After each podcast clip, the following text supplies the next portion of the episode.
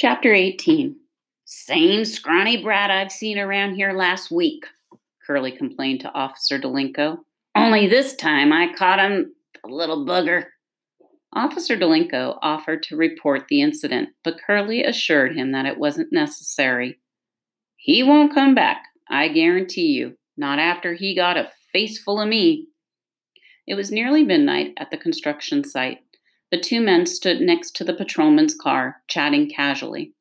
Both of them privately believed that the real Mother Paula's vandal was still on the loose, but they would not share their suspicions with each other. Officer Delinko didn't tell Curly that the Matherson boy was too scared of alligators to be the vandal, because Officer Delinko didn't want the foreman to get all agitated again. And Curly didn't tell Officer Delinko about the bulldozer seats being stolen while the Matherson kid was in custody because Curly didn't want Officer Delinko to put the information in the police report that some nosy newspaper reporter might find. Despite their secrets, both men were pleased not to be spending the night alone on the property. It was good to have backup nearby. Hey, I meant to ask, Officer Delinko said. What happened to those attack dogs you had watching the place? You mean those psycho mutts? Probably hightailed it all the way back to Berlin, said Curly. Listen, I'm fixing to turn in. Holler if you need anything. You bet, Officer Delinko said. And no naps tonight, right? Don't worry. Officer Delinko was glad it was dark so that the foreman couldn't see him blush. He had n- he'd never forget the sickening sight of his precious Crown Victoria, its windows painted as black as tar. Officer Delinko still dreamed of catching the offender and bringing him to justice. After Curly retired to the air-conditioned, air-conditioned comfort of the trailer, the patrolman began walking the property, following the line of his flashlight beam from one survey stake to the next. He intended to do this all night long, if necessary, to make sure that the stakes weren't tampered with.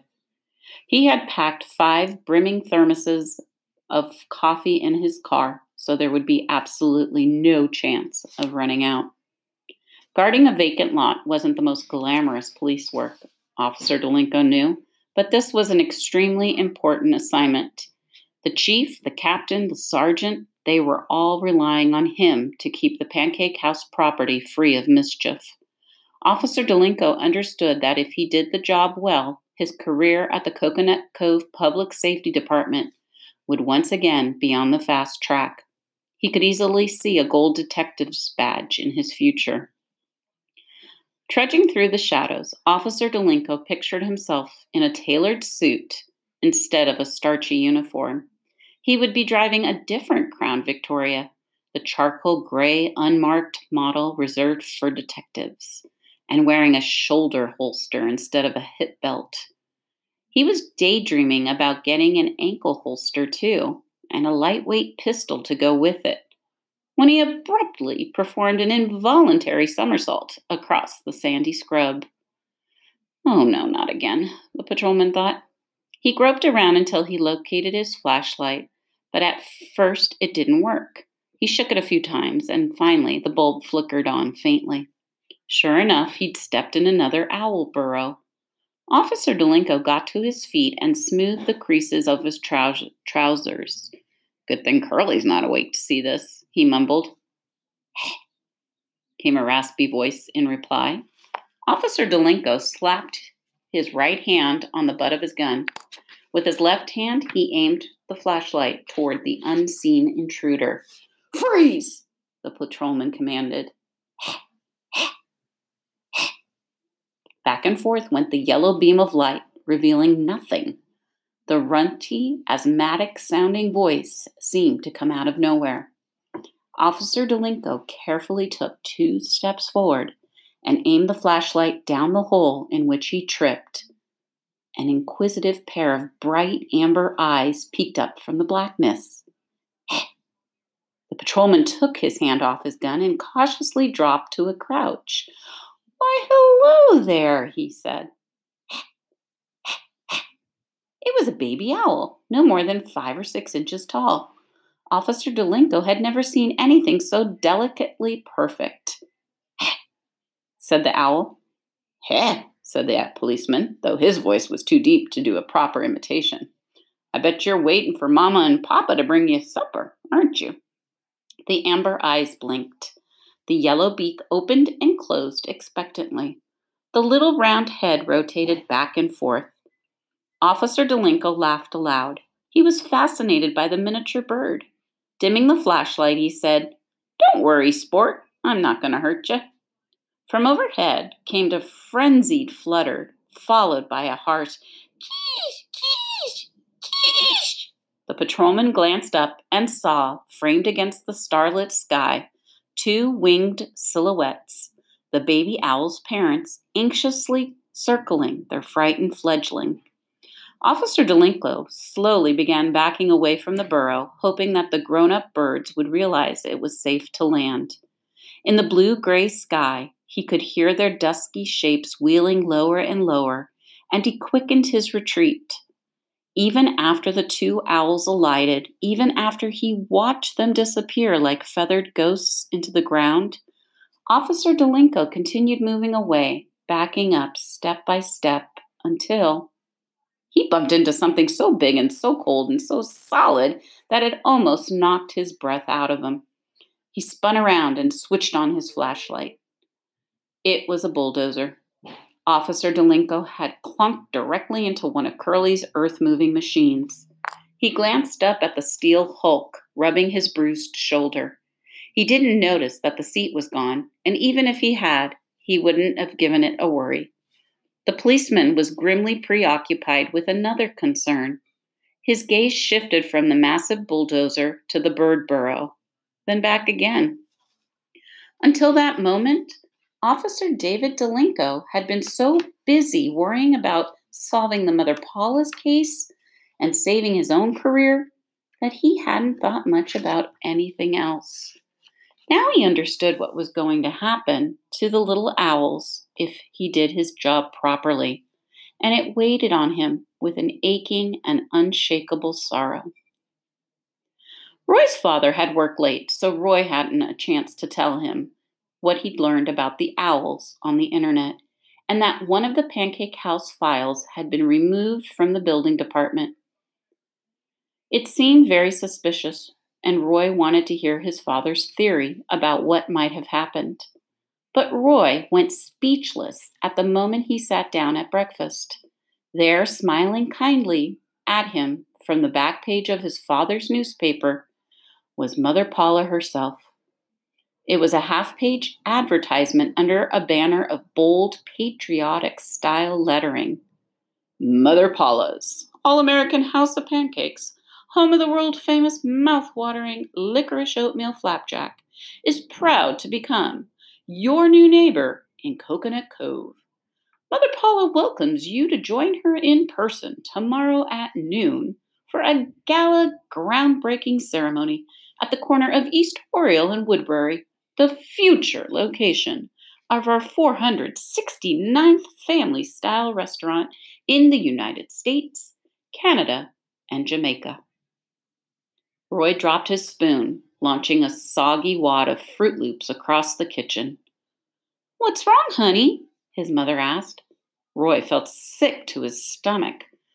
Nothing, Mom. Then the Eberhardt spotted the advertisements, too. I'm sorry, Roy. It's hard to think about those poor, helpless birds. I know. Mr. Eberhardt flipped the newspaper over to see what his wife and son were staring at. He frowned and said, Guess they're moving along pretty quickly with that project. Roy stood up in a dull thug. I better go. Don't want to miss the bus. Oh, there's plenty of time. Sit down and finish your breakfast, his mother said. Roy shook his head numbly. He grabbed his backpack off the chair. Bye, Mom. Bye, Dad. Roy, wait. You want to talk? Not really, Dad. His father folded the newspaper and handed it to him. Don't you have current events today? Oh, yeah, said Roy. I forgot. Every Tuesday, Mr. Ryan's history students were supposed to bring a topic for current events discussion. On those days, Roy's father always gave him the newspaper so that he could read it on the bus and pick out a timely article. How about if I take you to school today? His mother offered. Roy could tell she felt sorry for him because of the news about the pancake house. She thought the owls were doomed, but Roy wasn't ready to give up hope. That's okay. He stuffed the newspaper in his backpack. Mom, can I borrow your camera? Well, class, Roy added, wincing inwardly at the lie. I'll be real careful, I promise. All right, I don't see why not. Roy carefully packed the digital camera among his books, gave his mother a hug, waved to his father, and streaked out the door. He jogged past the regular bus stop and kept going, all the way to the one on West Oriole, Beatrice Leep's Street. None of the other Trace Middle kids had arrived yet, so Roy ran to Beatrice's house and waited on the front sidewalk. He tried to cook up a good excuse for being there in case Lonna or Leon noticed him.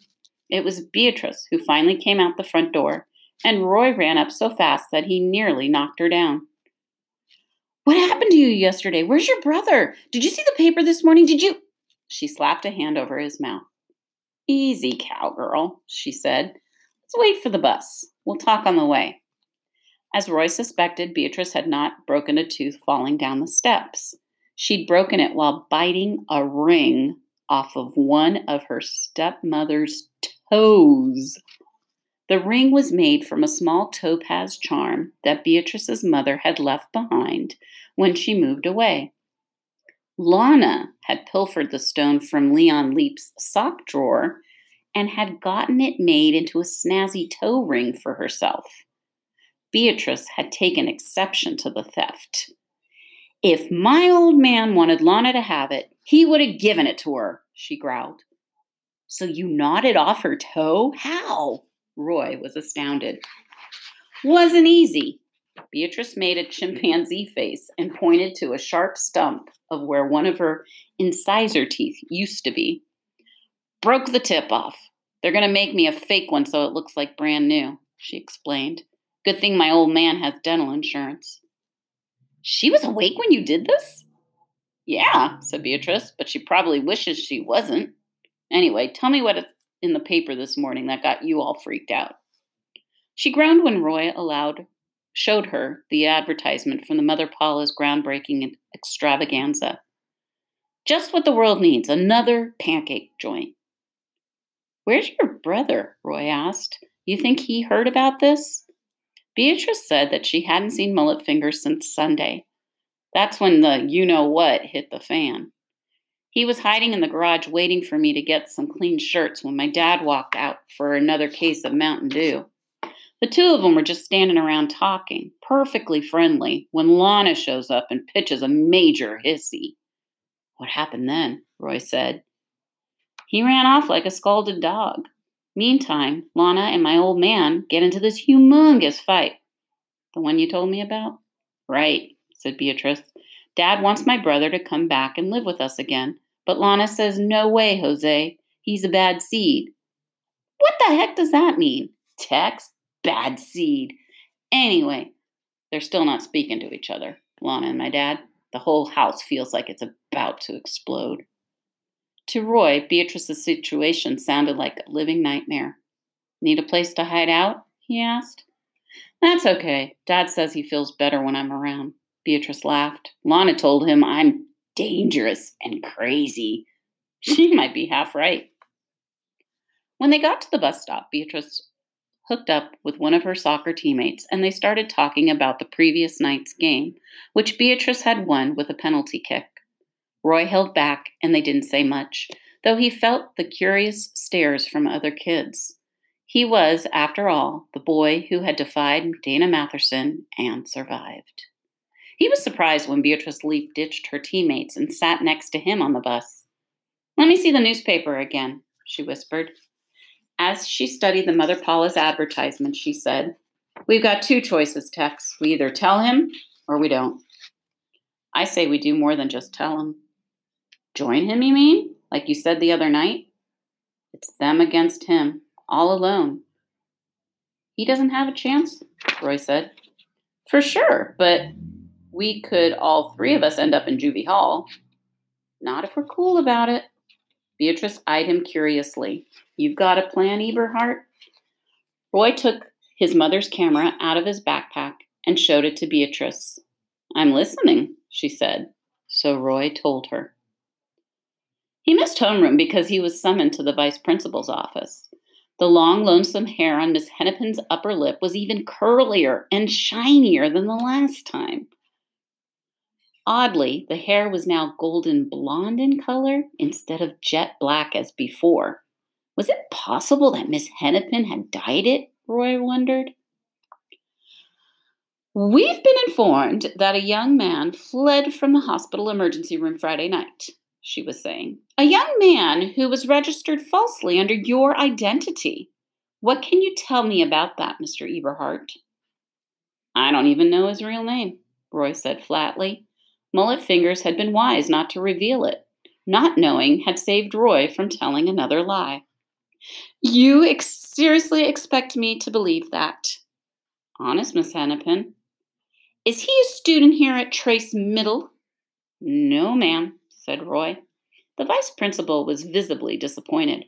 Obviously, she hoped to claim jurisdiction over the missing runaway. Then where does your nameless friend attend school, Mr. Eberhardt? Here it goes, Roy thought.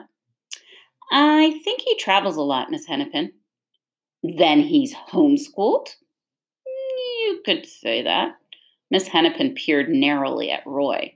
With a gaunt forefinger, she stroked the lustrous strand above her mouth. Roy shivered in disgust. Mr. Eberhardt, it's illegal for a boy your age not to be in school. The offense is called truancy. Oh, I know. Then you might wish to inform your fleet footed friend of that fact, the vice principal said acidly. Are you aware that the school district has special police who go out searching for truants? They are very good at their jobs, I assure you. Roy didn't think the truancy police would have an easy time tracking mullet fingers through the woods and mangroves, but the possibility made him anxious anyway. What if they had bloodhounds and helicopters? Miss Hennepin edged closer, craning her stringy neck like a buzzard. You let him use your name at the hospital, didn't you, Mr. Eberhardt? You allowed this delinquent to borrow your identity for his own shady purposes. He got bit by some bad dogs. He needed a doctor. And you expect me to believe that's all there is to this story? Seriously. Roy could only shrug and surrender. Can I go now? Until we speak again on this subject, you and I, Miss Hennepin said. I know when I smell a rat. Yeah, thought Roy, that's because you're growing one on your lip. At lunchtime, he borrowed Garrett's bicycle and set out for the junkyard. Nobody saw him go, which was fortunate. It was strictly against the rules for kids to leave the school grounds without a note. Beatrice's stepbrother was napping when Roy burst into the JoJo's ice cream truck. Shirtless and mosquito bitten, the boy wriggled out of his sleeping bag and took the newspaper from Roy's hands. Roy had expected an emotional reaction of the news for the groundbreaking ceremony, but Mullet Fingers remained surprisingly calm, almost as if he'd been expecting it. He carefully tore out the Mother Paula's advertisement and examined it as if it were a treasure map. Noon, hmm, he murmured quietly. That's only 24 hours from now, Roy said. What are we going to do? We who? You, me, and Beatrice. Forget it, man. I'm not dragging you two into the middle of this mess. Wait, listen to me, Roy said urgently. We already talked about this, me and Beatrice. We want to help you save the owls. Seriously, we're locked and loaded. He unpacked the camera and handed it to the boy. I'll show you how it works. Roy said. It's pretty easy. What's it for? If you can get a picture of one of them birds, we can stop the pancake people from bulldozing that lot. You're full of it, the boy said. Honest, Roy said. I looked it up on the internet. Those owls are protected. It's totally against the law to mess with the burrows unless you've got a special permit, and Mother Paula's permit file is missing from City Hall. What does that tell you? Mullet Fingers fingered the camera skeptically. Pretty fancy, he said, but Is it too late for fancy? But it's too late for fancy texts. Now it's time for hardball. No, wait. If we give them proof, then they've got to shut down the project, Roy persisted. All we need is one lousy picture of one little owl. You better take off, the boy said. I got stuff to do. But you can't fight the pancake people all by yourself. No way. I'm not leaving until you change your mind. I said get out of here. Mullet Fingers seized Roy by one arm, spun him clockwise, and launched him out of the ice cream truck. Roy landed on all fours on, on the hot gravel. He was slightly stunned. He'd forgotten how strong the kid was. I already caused enough trouble for you and my sister. This is my war from now on. Beatrice's stepbrother stood defiantly on the doorway of the truck, his cheeks flushed and his eyes blazing. In his right hand was Mrs. Eberhardt's digital camera. Roy pointed and said, You keep it for now. Get real. I'll never figure out how to use one of these stupid things. Let me show you. Nah, said the boy, shaking his head. You all go on back to school. I got work to do. Roy stood up and brushed the gravel off his pants. He had a hot lump in his throat, but he was determined not to cry. You've done enough already, the running boy told him, more than I had the right to expect. There were about a million things Roy wanted to say, but the only words he could choke out were, Good luck tomorrow. Mullet Fingers winked and gave him a thumbs up. Bye, Roy, he said. The newspaper contained several items that would have been excellent for current events. A missing Green Beret soldier had been rescued in the mountains of Pakistan. A doctor in Boston had invented a new drug to treat leukemia. And in Naples, Florida, a county commissioner had been arrested for taking a $5,000 bribe from a developer of a putt putt golf course.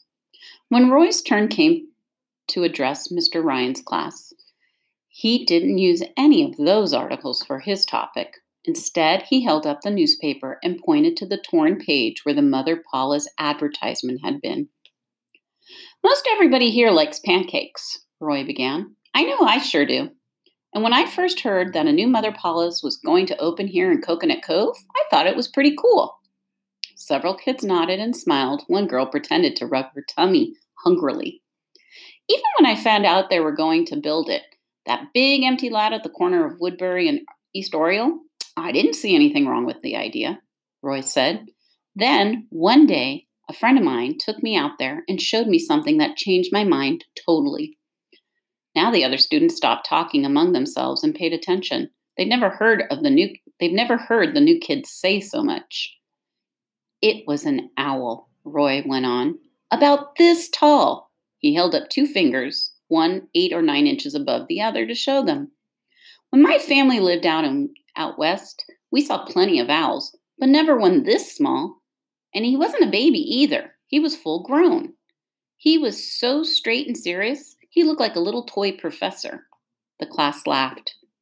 They're called burrowing owls because they actually live underground, Roy continued, in old, in old holes made by tortoises and armadillos.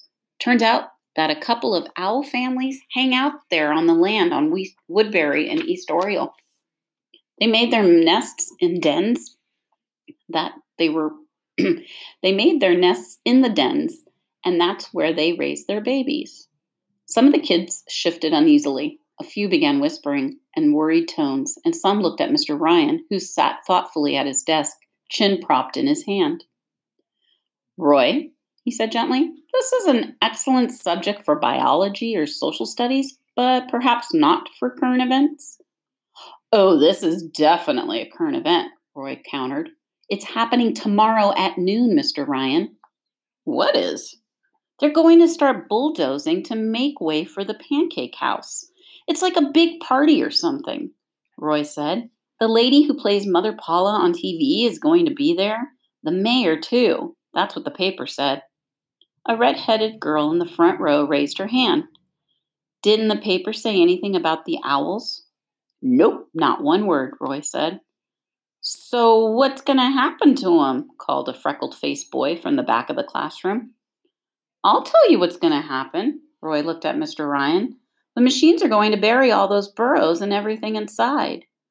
No way, the red headed girl cried, and the class erupted in agitated conversation until Mr. Ryan asked everyone to please be quiet and let Roy finish. The grown up owls might try to fly away, Roy said, or they might just stay in the dens to protect their babies. But they'll die, the freckled faced kid shouted. How can the pancake people get away with this? demanded another. I don't know, Roy said, but it's not legal and it's not right. Here, Mr. Ryan interrupted firmly. Hold on, Roy. What do you mean it's not legal? You need to be careful when you're making those kinds of serious allegations.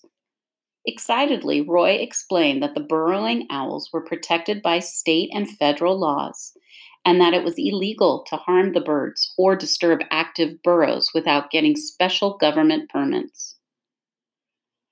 All right, fine, said Mr. Ryan. But what does the pancake company have to say about all of this? I'm sure they've got the proper permission. The file's missing, Roy cut in. And the foreman tried to tell me they weren't there weren't any owls on the property, not a single one, which is a lie. The class started buzzing again.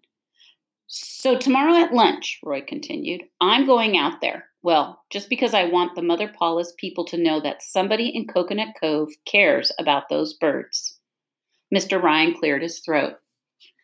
This is a tricky situation, Roy. I know how upset and frustrated you must feel, but I've got to remind you that students aren't supposed to leave school property. Then I'll get a note from my parents, Roy said. The teacher smiled. That would be a way to do it. The class was expecting him to say more, but he didn't. Look, said Roy, every day we've been reading about regular people, ordinary Americans who make history because they got up and fought for something they believed in. Okay, I know we're just talking about a few puny little owls, and I know everybody's crazy about Mother Paula's pancakes, but what's happening out there is just plain wrong. So wrong. Roy's throat was as dry as, a, as prairie dust, and his neck felt hot. Anyway, he muttered, it's tomorrow at noon. Then he sat down. The classroom fell quiet, a long, heavy silence that roared in ears, Roy's ears like a train.